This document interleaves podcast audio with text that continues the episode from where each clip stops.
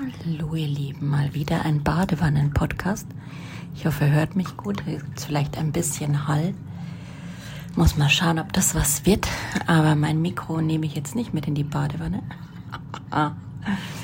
Ich gönne mir gerade was für meine Bedürfnisse und ich habe da ein sehr interessantes Statement von einer Zeitung, die sich viel mit New Work beschäftigt, neue Narrative aber auch mit dem Leben, denn Arbeiten und Leben sollten heutzutage, wenn man gesund und ganzheitlich leben will, nicht mehr getrennt sein. Oh, jetzt schreit schon wieder einer Mama. Ja, man kann nicht mal baden in Ruhe.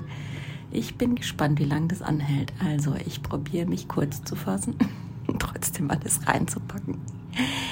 Ja, Bedürfnisse. Am Wochenende möchte ich mir noch mehr Zeit für meine Bedürfnisse nehmen, ja. Und das darf auch jeder andere in meiner Familie.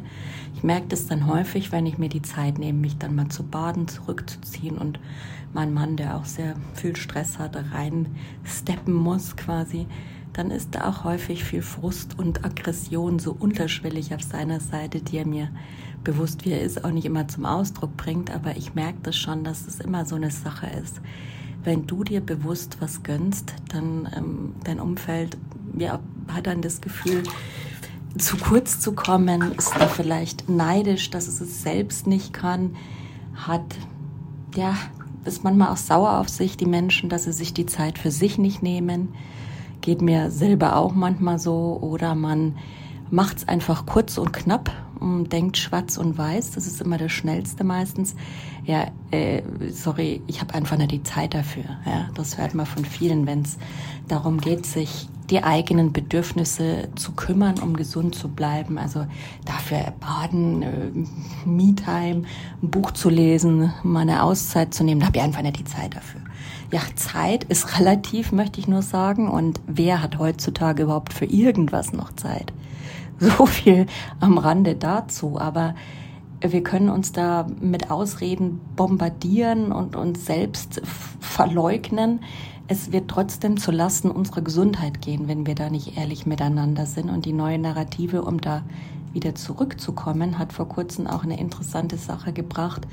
Bei uns in unserer Bubble, in der sich viel um Achtsamkeit und Gesundheit dreht, ähm, gibt es auch die Tendenz und diese Awareness darf ich auch für mich mir annehmen und hinterfragen, dass man oft Dinge, die eigentlich grundlegend ein Bedürfnis sind, als Selbstfürsorge betitelt, ja, und dadurch ein falscher Eindruck in Anführungszeichen vermittelt wird, dass es hier um irgendwie ein Luxus-Add-on geht. Dabei sollten das einfach ganz normale Bedürfnisse sein, wie Ruhe, Auszeit, ja, ich will ein Bad nehmen in Ruhe. Das ist einfach menschlich und da mm, darf sich oder braucht sich keiner mehr erklären zu müssen heutzutage.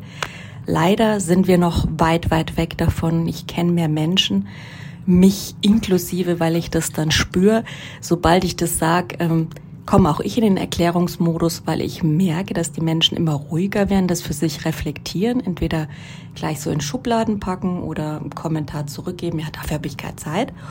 Oder auf jeden Fall merke ich, dass diese Negativbewertung, wenn man sich Zeit für die eigenen Bedürfnisse nimmt, ganz schön mitschwingt. Das ist ganz normal. Wir dürfen das erstmal umlernen.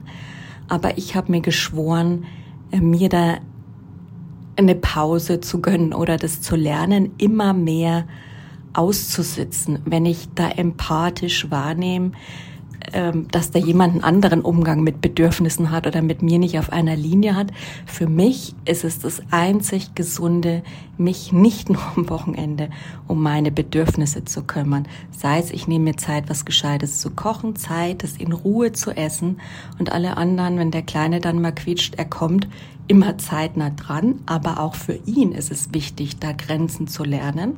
Und das bringe ich ihm auch mittlerweile nahe, dass ich sage, du, die Mama braucht jetzt, um gesund zu sein, braucht die ihr Essen, genau wie du, damit ich wieder Kraft habe. Und dann geht's wieder weiter. Also, da mein Kleiner da Klar, in dem Alter 5, 6 sind sie noch nicht so bewusst, mit Zeit können sie sowieso noch nicht umgehen. Ist auch ähm, sehr interessant, denn unsere Kinder denken nicht in Zeit. Das ist was, was wir Erwachsenen mehr oder weniger uns irgendwann erschaffen haben, um einfach leistungsorientierter zu sein, um da schneller auf denselben Punkt zu kommen. Und ähm, was ich dann gern für ihn mache, bin eigentlich auch nicht so der Zeitmensch. Ich muss sagen, ich habe schon immer gehasst, Uhren zu tragen und mein Handy permanent bei mir zu haben, nur um dauernd die Zeit zu checken, ist überhaupt nicht meins. Widerspricht meiner Lebensphilosophie, stresst mich. Ja, ich nehme es zwar immer mal mit, weil ich gern Bilder mache und ähm, online sehr viel tätig bin, aber es muss nicht alles dokumentiert und verewigt werden und geteilt werden und es ist immer sich achtsamer Raum für sich selbst und die eigenen Bedürfnisse zu nehmen, weg von Social Media, weg von der Welt vom Außen, hin zu mir ins Innere. Ja, und da habe ich heute eine kleine Story gemacht.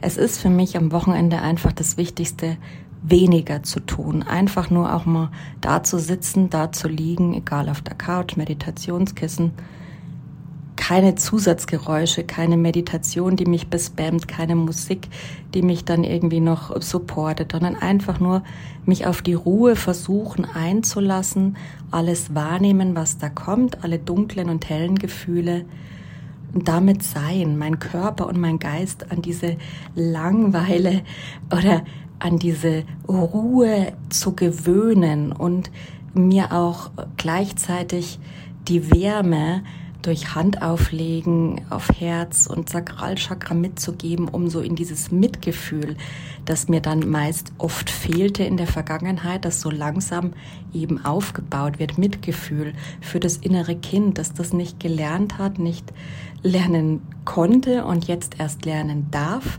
um dann eben da die Schuld und die Scham irgendwo im Zaum zu halten. Denn wir sind alle so schuld- und schambesetzt, wenn es um die eigenen Bedürfnisse geht. Die dürfen wir irgendwie immer noch gefühlt gar nicht haben, geschweige denn ausleben, ohne dass uns jemand abspricht, bewertet, energetisch oder mit einer Ansage oder sich abwendet. Das es ist eigentlich noch sehr schwarz und weiß, die Denke, wenn es um Bedürfnisse geht. Und da bin ich jetzt bisschen hellhöriger geworden, äh, danke an die neuen Narrative, dass man da auch vorsichtig mit dem Wording umgeht, ja, dass man es differenziert, die eigenen Bedürfnisse, die grundlegend sind, die jeder Mensch hat und die wir brauchen, um gesund zu sein, ja. Da gibt's kein Wenn und Aber, die braucht man nicht wegzudiskutieren, die haben wir einfach, so gern wir die auch wegdiskutieren würden. Je mehr wir sie weg drücken und wegdiskutieren und anders machen, als unser Herz, unsere Intuition, unser Körper uns das sagt, desto mehr werden wir krank. Desto mehr müssen wir Medikamente nehmen oder ja, Nahrungsergänzungsmittel oder zum Arzt gehen, was auch immer. Ja, wir haben schon ein natürliches System und auch eine Form, uns selbst zu regulieren, in Balance zu bringen, wenn auch nicht meiner Meinung nach also vollständig ist die Frage, es gibt Menschen, die haben Selbstheilung durch ihr Mindset erfahren. Ich persönlich glaube, dass das Mindset sehr, sehr unterstützt, aber ob es in jedem Fall den Schalter von 0 auf 100 sofort umlegen kann. Das ist ja immer ein Prozess, sich da ähm, emotional von negativer Denke, von alten Glaubenssätzen und so weiter zu trennen. Und wenn man diesen Prozess durchlaufen hat, ja, glaube ich, kann man gesund sein, kann man gesund werden, kann man auch ganz gesunden. Aber es ist nicht so, wie es einem manchmal suggeriert wird, dass du von jetzt auf nachher so äh, die Entscheidung triffst, ich heile mich selbst und schwupps, brauche ich keine Medikamente mehr, kann ich alles sein lassen. Also das wäre für mich nicht realistisch, nicht sinnvoll, vor allen Dingen nicht achtsam. Sowas will ich nicht propagieren, aber ich gebe zu, auch ich suche immer Wege, die besser zu meinen Bedürfnissen passen. Und mein Bedürfnis ist nur mal nah an der Natur zu sein, ja. Aber ich möchte das nicht stigmatisieren und bewertet wissen. Ja? Jeder, der es anders macht, der hat seine Berechtigung und ich kann es durchaus verstehen, wenn da keine Kapazitäten da sind, da lang rumzuprobieren und rumdoktern. Man sagt, mir geht's schlecht, ich nehme ein Medikament, auch wenn ich damit nicht die Ursache therapiere, aber ich habe jetzt von den Symptomen mal dicke, ja, dann kann das auch sehr, sehr wertvoll und sehr wichtig sein, um überhaupt an die Ursachen in einem Arbeitsprozess ranzukommen. Denn wenn man so symptomüberflutet ist, kommt man nirgendwo ran. Also alles braucht seine Zeit in eurem Rhythmus. Das ist das Wichtigste. Und die Bedürfnisse sind das A und O. Keiner von uns, da gibt es keinen, der das wirklich gelernt hat, meiner Meinung nach, in unserer Gesellschaft. So die jungen Generationen, wenn man jetzt sagt, so die Generation Z oder so, ich glaube, die haben das schon viel mehr von ihren Eltern mitgekriegt, ja. Aber so wir die 30er, 40er kann euch natürlich auch nicht alle in einen Topf stecken. Da gibt es bestimmt auch schon Eltern, die haben da schon ja, früher angefangen, an sich zu arbeiten und hinzuschauen. Aber es ist doch in unserer Gesellschaft immer noch sehr, sehr schwarz und weiß, wenn es um die eigenen Bedürfnisse geht und das zu leben und ähm, ja, das nicht in Egoismus Schublade zu stecken oder in Faulheit oder in dies krank. Also da gibt es ja so viele Schubladen, in denen man die Bedürfniserfüllung, die gesund ist, dann irgendwie so reinpacken kann, weil es halt doch so so irreal heutzutage immer noch für drei Viertels der Gesellschaft zu sein scheint, unsere Bedürfnisse zu leben. Und das merke ich ja auch immer wieder. Deswegen teile ich das in meinen Stories auch zum Teil unter Selbstfürsorge, weil es am Anfang für mich so war. Mittlerweile sage ich auch, das sind meine grundlegenden Bedürfnisse. Da bringt es nichts dran rumzudoktern, auch nicht mit Definitionen, Definitionen dran rumzuschrauben. Das ist das, was ich brauche. Ruhe. Ich brauche es nach einem Zusammensein mit Menschen, egal ob sie mir Energie rauben oder Energie geben. Gibt ja so oder solche Gespräche und Menschen, mit denen man sich umgibt. Auch manchmal muss. Man kann ja auch nicht jeden Kontakt abbrechen, nur weil er einen energetisch nicht inspiriert.